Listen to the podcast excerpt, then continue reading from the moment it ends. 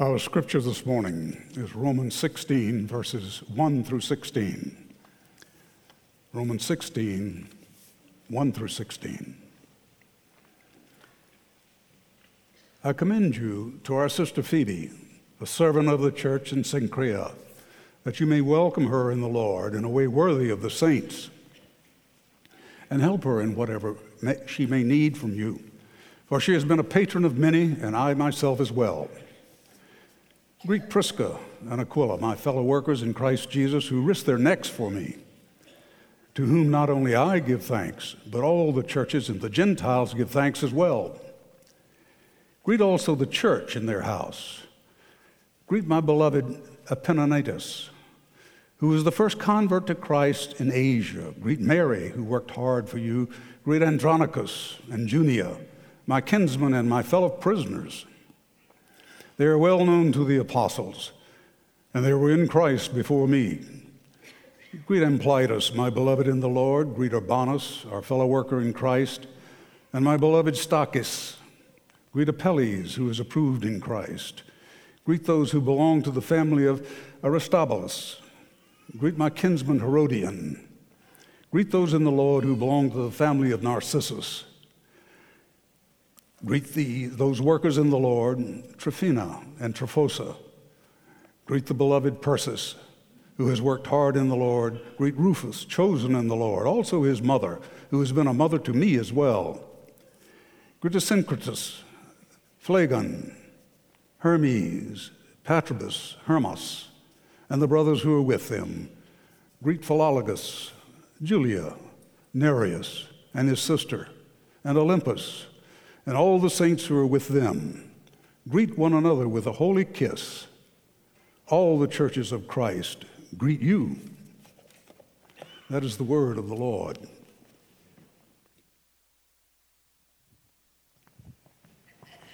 Let's pray together. Father in heaven, we thank you that we have the Word of God in front of us today and that there is opportunity that we have to know you, to come into fellowship with you around your word. And we pray that today this text would be meaningful in the way that you have intended it for it to be. And so we pray now that you'd come, Holy Spirit, and be our teacher. Help us to learn what it is that this text means and why it has been given to us. We pray this in Jesus' name. Amen. I want to greet those of you here at North Indy and also to our brothers and sisters and fishers and to people around the world streaming today who are not with us. We're grateful that you're all with us today. We're in Romans 16, 1 to 16, and um, at least here at North Indy, Al did a great job reading that text. He, he worked really hard to get that right, so thank you, Al, so much. So, there, there are some passages in the Bible that you might consider speed reading or doing a flyover if you're reading through the Bible or doing a particular Bible study. There are certain passages of Scripture that you may read them or you may hear them and wonder, why is this important? Or you may have been listening as the Scripture was read and think, what in the world is Mark going to do with this? I thought that this week. Or there may be deeper questions. Questions like this. So, Romans 8, that's inspired.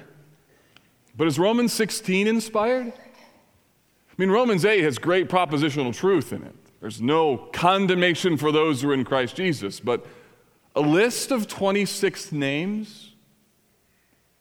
How's that helpful? I'm choosing today to spend an entire Sunday on this text for a number of reasons. Here's the first one 2 Timothy 3 16 and 17 says this All scripture is breathed out by God and profitable for teaching, for reproof, for correction, for training in righteousness, that the man of God may be complete, equipped, complete and equipped for every good work. So, hopefully, if you're a follower of Jesus, you come to the text with a bias. And that is somehow, some way, this passage is for my good and for my help.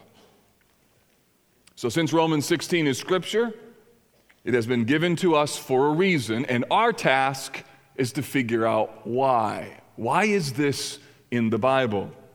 Secondly, I want to help you see that there are passages in the Bible that require you to read them over and over and over. And as you read them over and over, things begin to emerge that you wouldn't have seen in the first reading or the second reading or the third reading or even the fourth.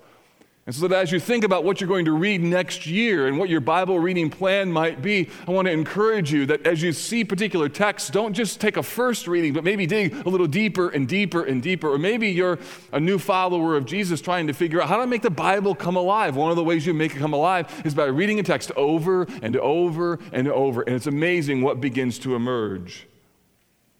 Third, Romans 16 is surprisingly more helpful than what you might realize. There is more here than just a list of names. Within these 16 verses is a beautiful tapestry of theology, of love, of commendation, and mission. And here's the key and they're all set in the framework of relationships. This text essentially is about relationships. It's about the people who are around the table the people that Paul is interacting with, with whom he's doing life. And finally, one of the focal points for our church in 2016, one of the things that our elders and our pastors are going to be working on, one of the things you're going to be hearing a lot about in the next year is this word relationships. And I want to help you see today how vitally important these relationships are to the body of Christ and to your walk with Christ so that you would constantly be thinking about both the people around you and the people who you are connecting to by virtue of what it means to be the church. So, my prayer for this text in your life and mine is this that we'll leave today more in love with the Bible more enamored with the church, more committed to building gospel centered, mission oriented, and people impacting relationships. What, what I want you to see today is how the gospel is lived out in the context of relationships. That's why I think Romans 16 is given to us. So, first, the importance of relationships. I want to start at a very high level as we make our way into this text. The, the book of Romans is filled with wonderful propositional truth statements all throughout the book. It's why we love the book of Romans. Romans 8 1 would be a great example. There is, therefore, now no condemnation for those who are in Christ Jesus. That's a propositional statement, and the book of Romans is pregnant with those kind of statements. And we love them because of their depth, because of their meaning and also because of their application. But propositional statements also move into relational application, which is why Paul not only says there's no condemnation, he then says that we're to use our bodies as living sacrifices in Romans chapter 12. And why in Romans 14 and 15 he says that we're to welcome one another despite our differences. So there's a connection between propositional truth and where we actually live. Or to put it this way, there is a direct connection between theology and relationship.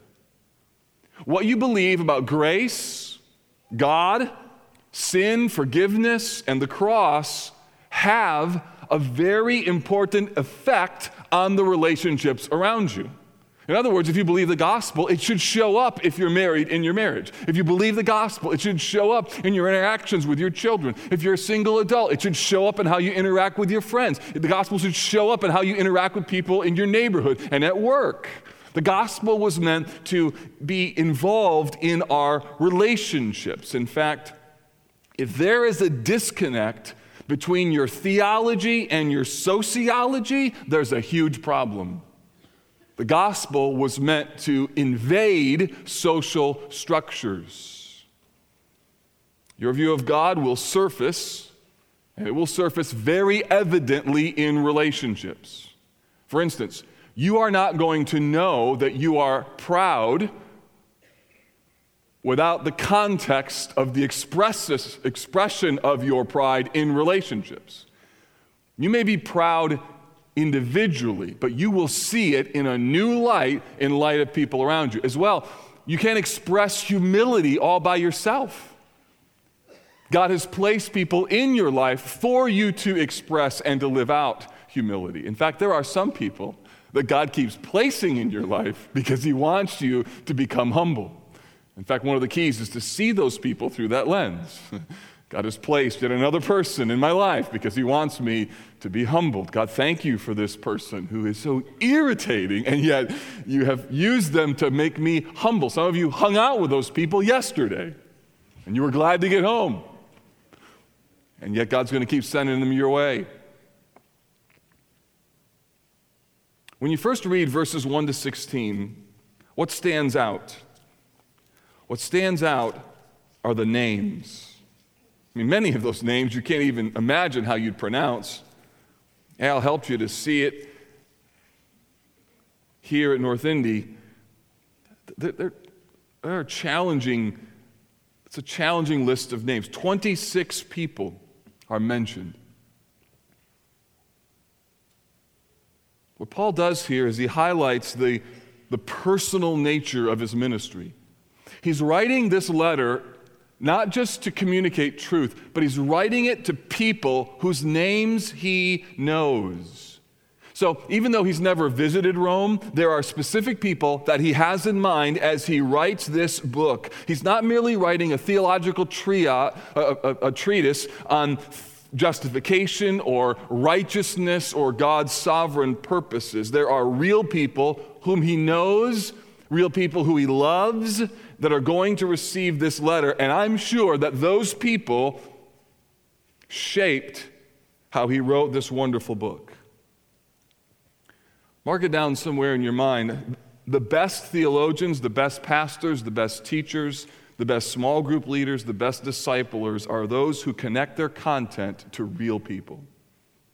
They write, they study, they think, and they apply the word not just to a nameless sea of people, but they apply it to very specific people whose lives they know. So, therefore, gospel ministry is not only about content, it's also about context. Meaning, we always have to be asking two questions. Number one, what needs to be said? And number two, to whom am I speaking? That relates if you're a parent applying the word to different children. What needs to be said and to whom am I speaking? It relates to your small group, how to apply the content to various people. It relates if you're a counselor, how to apply the word in different situations. Effective ministry flourishes when the person ministering the word knows the depth of content and the needs of the people. So there's real people that Paul has in mind. The second thing to notice is look at how many times the word greet is used. So in verse 3, greet Prisca and Aquila. It's um, in verse 5, greet also the church in their house. Greet my beloved Epaenetus. Greet the, who's the first convert in Christ. Greet Mary. You see, over and over, 17 times this word greet is used. Sometimes it's in the context of a longer statement about the person. Sometimes it's just in the context of a list of names. When you see that word, you can't think of it as just tell so and so I said hi. That's not what Paul is doing. These greetings that he's sending are a byproduct of the love that he had for the people in Rome. What did Jesus tell his disciples in John 13 about love? He said this by this, all people will know that you are my disciples if you have love for one another. So when Paul says greet them, it's an affectionate greeting because these individuals and the short affirmations that he gives to them are a byproduct of his love that he feels for them. In other words, he greets them because he loves them.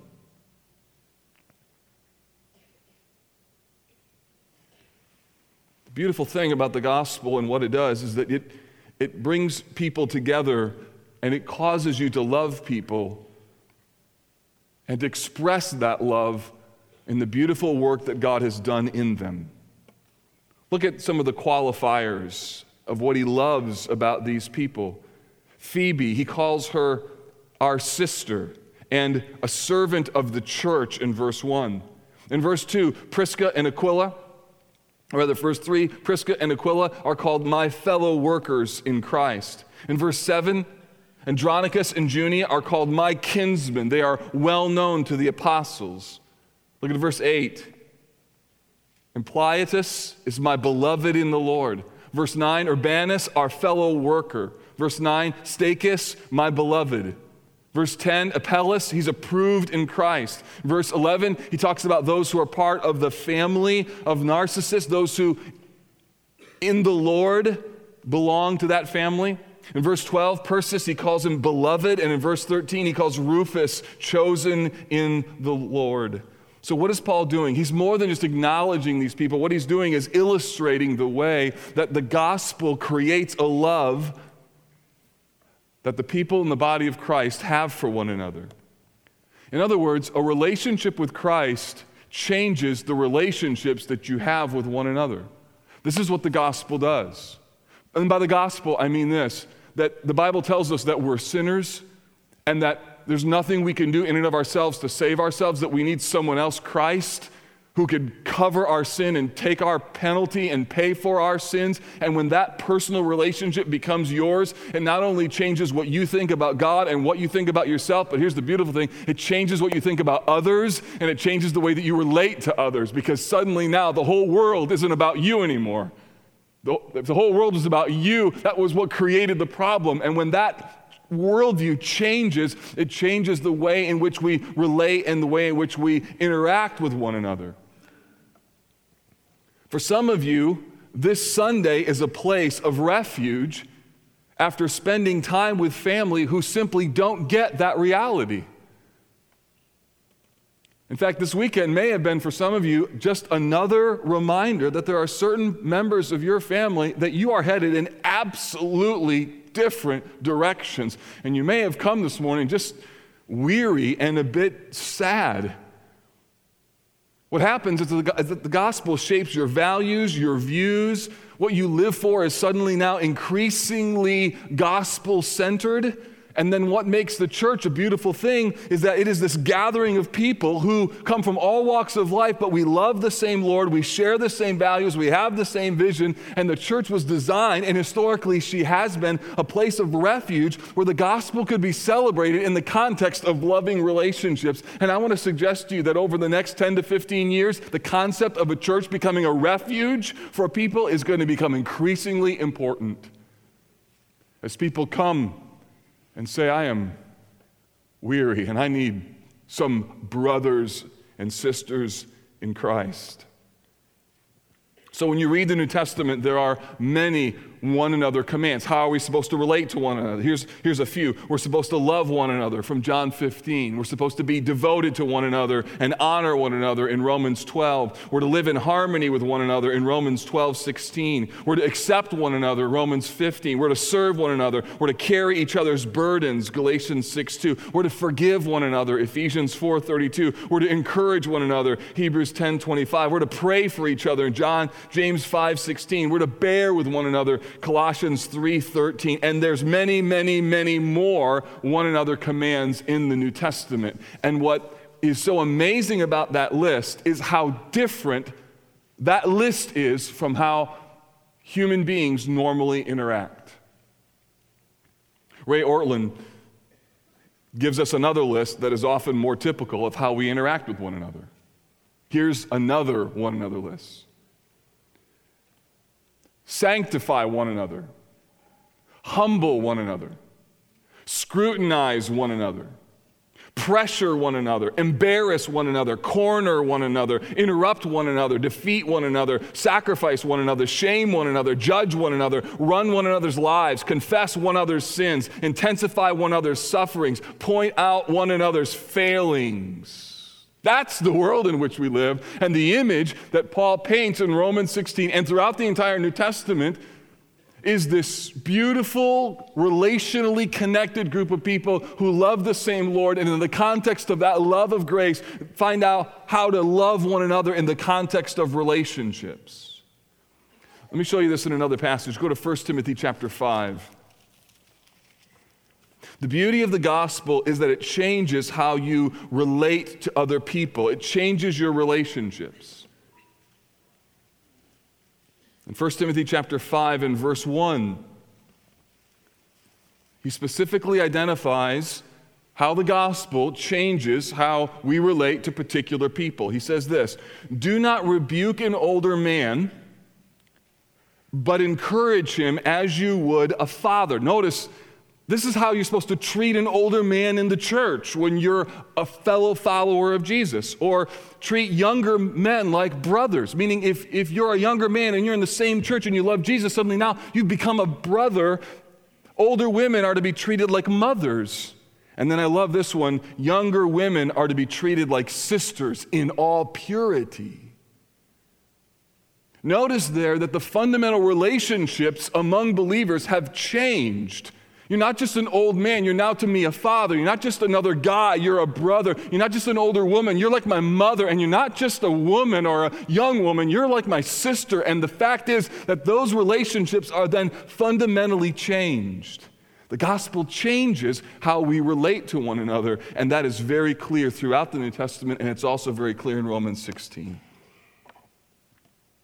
Back to Romans 16, 26 names. The other thing I want, to want you to notice here before we dig into some specifics is that Paul refers to the people who are on this list as fellow laborers, workers, servants, and even fellow prisoners. And there is a sense that they are all part of the same mission. They're all a part of the advance of the gospel, and it's something that they are all doing together.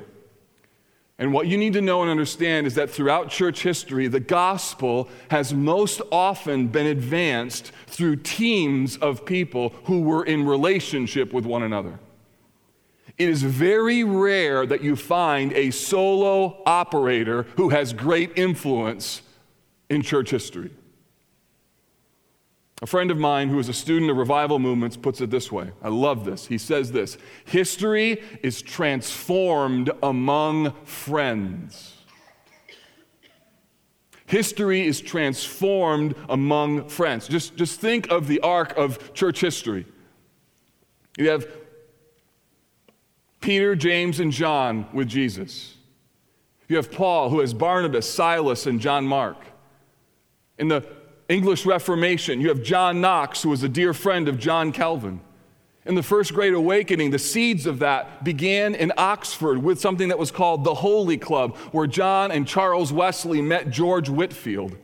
In the Second Great Awakening, it had its roots in something that was called the Five Wild Men of the Cumberland, men who gathered together to pray and seek the face of God. You have major literature that's affected the landscape of Christianity, like the Chronicles of Narnia and the Lord of the Rings, and yet those two beautiful pieces of literature were written in community as C.S. Lewis and Tolkien gathered together to improve one another's writings. The point is this that God usually works through the relationships of his people as they come together with a common purpose. The gospel is usually spread with friends. So, can I just ask you some questions in light of the importance of these relationships? Is this how you think about church? Is this how you think about ministry? Do you see the value of the relationships that are around you? Do you see that there's something really important and valuable, I would even argue critical, about the value of people knowing you and the value of you knowing other people? Or are you just a solo operator? There's some of you here this morning, we're going to watch this or listen to this. Some of you in Fishers, you are incredibly lonely. And part of the reason you're lonely is you're trying to walk through life all by yourself. Some people come to church and they try and keep their distance from others. They, they make as few connections as possible. And I think Romans 16 illustrates a better path, a path where together there's these relationships, and these relationships become the fertile ground for the demonstration of the spread of the gospel. Here's my question If you didn't show up at College Park Church for six weeks, would anybody know? Now, our elders are working hard to be sure that we know. And there's a part of, of that that's on us. But let me be blunt. If you're here and then you're not here for six weeks and no one knows, part of that's on us and part of that's on you. Because relationship is part of what it means to be a part of the body of Christ. And when Paul writes Romans 16, he's recounting the relationships that he has with these people. There's something important about these relationships. I think far more important than maybe what we even realize. Now, secondly, there's also something about the variety of relationships here that's stunning. Let's dig a little uh, deeper and see what we can find. A few observations. The first is this this list includes people from all walks of life. The list includes names of people who have different racial and ethnic backgrounds. You have people who are Jewish, people who are Roman, people who are Greeks. Verse 3, it includes a married couple. We'll talk more about them in a moment Prisca and Aquila, or sometimes she's known as Priscilla and Aquila.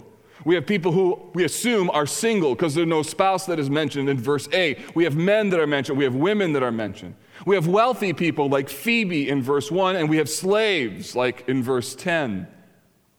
There are house churches that are addressed in verse 15, and there are individuals. So, part of the beauty of what's happening here and what, what should characterize every church is that there's something beautifully diverse about the body of Christ. Because something greater than ethnicity, something greater than socioeconomic status, something greater than your own personal history has come into the field of view, namely a relationship with Jesus. And when that happens, the church is not only beautiful, it is a force to reckon with in the community. As people look at this church and say, how in the world does that hold together?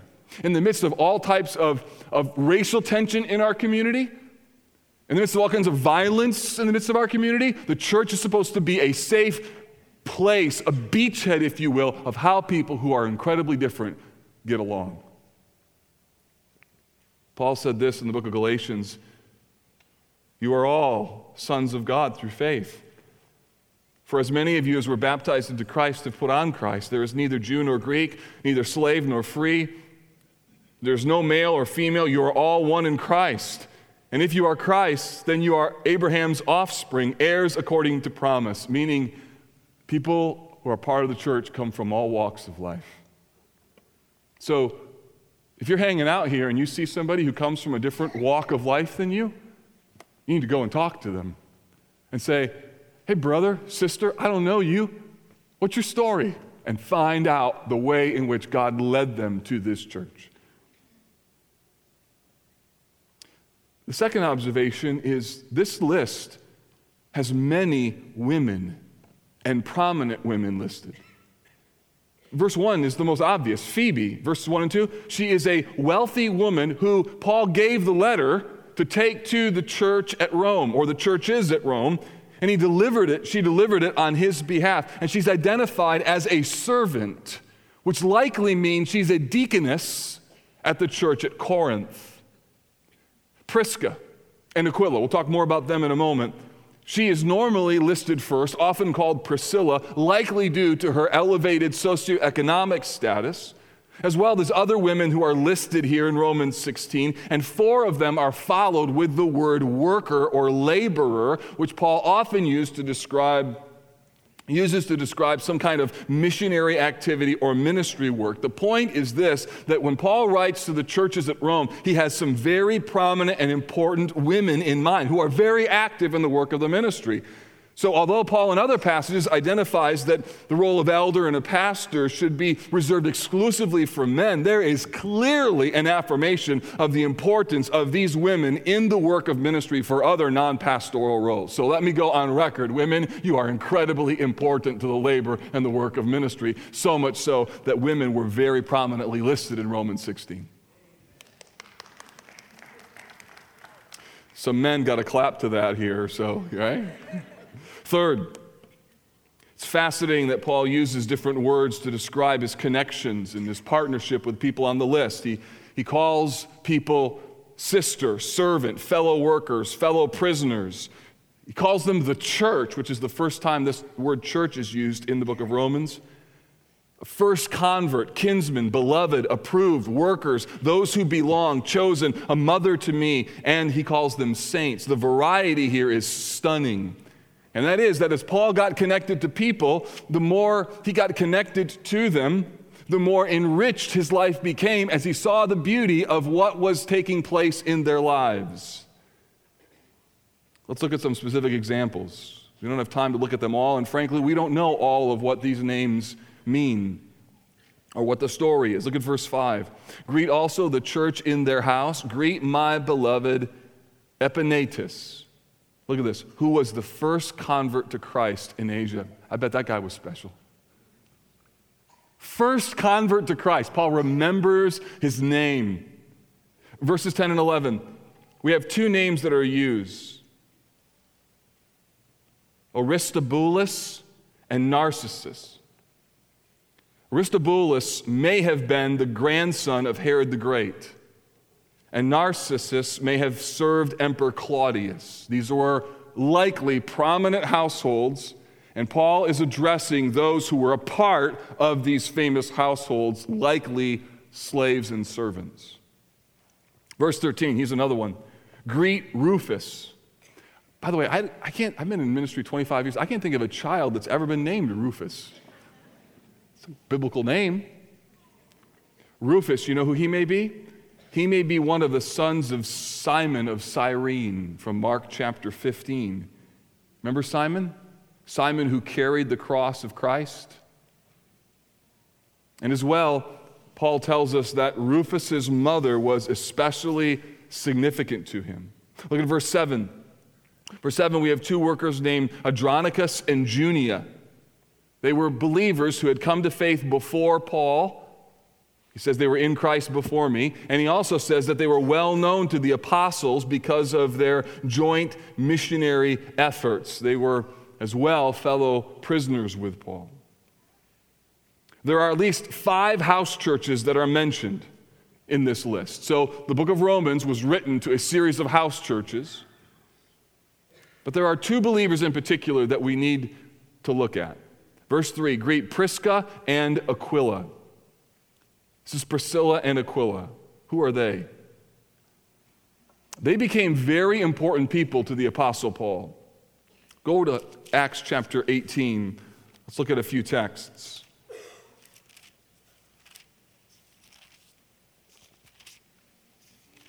Priscilla and Aquila are the kind of people in Paul's life that, frankly, I would like you to be. They were dear friends. They, they met Paul during his second missionary journey. Look at verse 1 of Acts 18. And after this, Paul left Athens and went to Corinth, and he found a Jew named Aquila, a native of Pontus recently come from Italy with his wife Priscilla because Claudius had commanded all the Jews to leave Rome. So they lived in Rome and they got expelled. And he went to see them. And because he was of the same trade, meaning he and Aquila were tent makers, he stayed with them and worked, for they were tent makers by trade. And he reasoned in the synagogue every Sabbath and tried to persuade Jews and Greeks. So here's how they meet and they become dear friends. And Romans 16:4 tells us that Prisca and Aquila risked their necks to whom he says, Not only I give thanks, but all the churches of the Gentiles give thanks as well. Look at verse 18 of Acts 18. After this, Paul stayed many days longer and then took leave of the brothers and set sail for Syria, and with him Priscilla and Aquila. So he heads to Syria, takes Priscilla and Aquila with him. And then look ahead to chapter 18 and verse 26. We find this Jew named Apollos, who is a very eloquent man in the scriptures. And verse 26 tells us that Apollos began to speak boldly in the synagogue, but when Priscilla and Aquila heard him, they took him aside and explained to him the way of God more accurately. And then 1 Corinthians 16 19 tells us that they moved back to Ephesus, where a church met in their home. And at some point, they moved back to Rome, where according to Romans 16:5, they then also had a church in their home in the city of Rome. And then when Paul writes in 2 Timothy, Priscilla and Aquila have moved back to Ephesus. So these people move around. But the amazing thing is, wherever they go, they're incredibly useful. They open up their homes. You find a house church in almost every home that's mentioned of them in the Bible. And these people just keep moving around from point to point to point to point, and they are useful in every situation in which God drops them in. In every place that they went, God used them for ministry purpose. That does not happen by accident. Eh, Aquila and Priscilla were special people to the Apostle Paul, people that you could drop just about anywhere, and suddenly they're going to find a way to get involved and be a part of the work of ministry. Can that be said of you? Can that be said of you? Just drop him in that small group and great things are going to happen. Drop him in that ABF class and amazing things are going to take place. God's placed you in your neighborhood and suddenly you have an influence that it just happens. It happened in this city, it happened in the last city. Oh, for more people like Priscilla and Aquila. The beautiful thing about them is that they were a joy to the Apostle Paul's life. Sometimes I lovingly refer to people as a seven iron. the reason I love a seven iron when I'm golfing is because you can use it just about anywhere. I mean, if you're a bad driver like I am, you just use a seven iron and you could play a par five and get to the green in three hits if you hit a seven iron pretty well what I love about a seven iron, you be under a tree, you can use it to get it out. You can you could you could putt with a seven iron if you wanted. A seven iron is useful no matter where you go. A driver, a putter, it only has, has limited usage. And there are some times that I refer to people in this church. That, seriously, I've said this with our staff. Yeah, they're like a seven iron because you can use them no matter where you are, under a tree, in a counseling situation, in, in a discipleship role. Put them wherever they are, and great things are going to happen. They're like a seven iron. They are incredibly useful. And I want to encourage you to think biblically, to be like a Priscilla Priscilla and Aquila, from a golf standpoint, to be like a seven iron, be the kind of person no matter where you are, somehow, some way, God uses you. The importance of relationships, the variety. Here's the application. What does it mean to leverage relationships? Having spent time in Romans 16 this week and looking at the critical importance of relationships, let me invite you to ask a couple questions of your own soul by virtue of this text. Here's the first one Do you fundamentally see the value of relationships? One of the very significant things that emerges from this text is to realize how important these relationships were to the life of the church at Rome and to realize that relationships are supremely important to the church, to gospel ministry, and even our spiritual growth. In fact, they are more important than we often realize. Sometimes we think of relationships as the things that would be nice to have, but are not entirely necessary. But I will tell you that this text, along with many one another commands, shows us that ministry is not just what we do or what we know, but whom we do it with. So, spiritual growth is not just about what you know about God, it's not just about your spiritual maturity, it's about whose life you are impacting and how it is that you are helping others to grow. So, therefore, the goal is not just to come to church, to grow personally, and to serve effectively. The goal is to come. The goal is to come and connect. The goal is to come and grow and share and serve and then do it together. One of the reasons we started Fishers was to make this conversation a part of the normal conversation for our church. That as new opportunities emerged, as new service opportunities came online, as new relationships were formed, that suddenly relationships would become a new reality for us in the body of Christ. So, as you serve, either fishers, you serve here, I want to remind you your goal is not just to serve, your goal is to serve together and to serve with other people. Your goal is just to come on a Sunday, but to figure out how do I connect with other people. So, that's why over the last number of months we've been talking about connecting, because our elders and pastors believe that spiritually oriented relationships are a central part of what it means for us to be the body of Christ and a central context for spiritual growth. So, spiritual growth and effective ministry takes place in relationships. And my question is this Do you see that as important? Here's the second thing What value do you add to the relationships around you? When I'm reading this list in Romans 16 and I'm hearing things like, greet so and so because he or she is this, it prompted me to think, what would people say about me? Greet Mark, greet Mark Vroegop, for he is, well, what would, what would fill in the blank? What would, what would they fill in the blank for you? What would our elders fill in the blank for you? Greet so and so because he is what would someone affirm about your walk with Christ? And for that matter, is there anybody who could affirm that? Go to Hebrews 13. Let me show you a passage. Hebrews 13, 17 is a very important text. It also lets you in on a little secret. I've said this before, it's been a while, I'm going to repeat it. a little secret in regards to pastoral ministry. There's something that happens behind the scenes that I want you to know about. Hebrews 13, 17 says this Obey your leaders and submit to them, for they are keeping watch over your souls as those who will have to give an account. That's our responsibility. We're going to have to give an account. And then it says this let them do this with joy and not with groaning, for that would be of no advantage to you. So the idea is this spiritual leaders have a responsibility to give an account, and you as a congregation have a responsibility to live in such a way that your life is a joy and not a groan. And the dirty little secret is this. As our pastors and elders have names that come up, an email that pops up, we pray over and look over the church directory, you see a name, and instantaneously there are two kinds of emotions. There's either joy, like, oh, God bless them. And there's other people, you're like, Lord, help them. help them. And the question is this when your name comes up, with your pastors and shepherds and elders, when it comes to your small group leaders, when it comes up in your Sunday school class, is your name a joy like, God, thank you for them? Or is that, oh,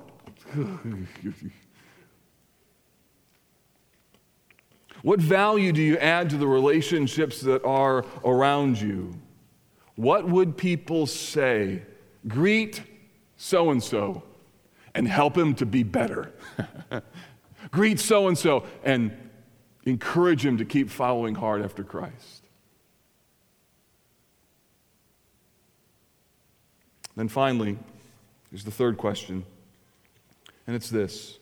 We're coming to an end of the year, and my question would be what relationships might God want to use in your life? Who are the people that God has placed in your life right now? If you're married, if you have children, what are you going to do to maximize those relationships for spiritual influence? Next year, we'll be giving you some resources. We're going to be using a, a fighter verse memory system from Children Desiring God to help you memorize scripture either as a family or as individuals. And then there's a beautiful family devotional guide. We're going to give you everything you would need to lead your family spiritually well. The question is where, who's God placed in your orbit? If you're not married, if you're single, who's God placed in your sphere of influence? Where has God placed you at work? Where's He placed you in your small group? Who are the people that are in your orbit? Maybe 2016 could be a year where you find new ways and pray about new ways to leverage relationships for spiritual growth. If you're serving in a particular ministry area, Maybe it's that you don't just serve with the idea, I'm going to do this ministry, but instead, I'm going to do this in the context of pouring my life into other people. Or maybe, maybe the absence of relational connectedness is part of the problem this morning. And maybe next year needs to be the year where you say, you know, I got to find a way to disciple someone. I got to get involved in a small group. I got to I got to be involved in counseling and soul care, some way to pour into the lives of other people. The point is simply this God has providentially placed you with people around you. Do not miss the opportunity to leverage those relationships for the sake of the gospel. In fact, I would argue those relationships are the context for the gospel. So, Romans 16 is more than just a list of names. What's embedded in this text is the importance of relationships. And Paul then ends Romans 16 with two final words. First, all the churches of Christ greet you. He connects them to all the other churches of Christ. And then he says, greet one another with a holy kiss, which means a personal, relational greeting. What Paul is doing here is he's giving us a vision of what the church should be, which is a place where we are connected to something bigger than ourselves. We're connected to the people around us, that the gospel is, in effect, lived out through loving, gospel centered relationships. That's what Romans 16 illustrates. And that's the kind of church that we need to continue to be. The gospel in the context of loving and caring for one another. Let's pray. Father, Help us to be the kind of people who pour out our lives in ministry and service, but also who do it in the context of caring and loving one another. We pray that you'd give us the kind of heart and mindset that relates to knowing how to pour into one another, how to make the gospel platformed in the context of relationships. So, would you help us to do that even now, that we might be a people who not only hear the word, but now even act on it? And we pray this in Jesus' name. Amen.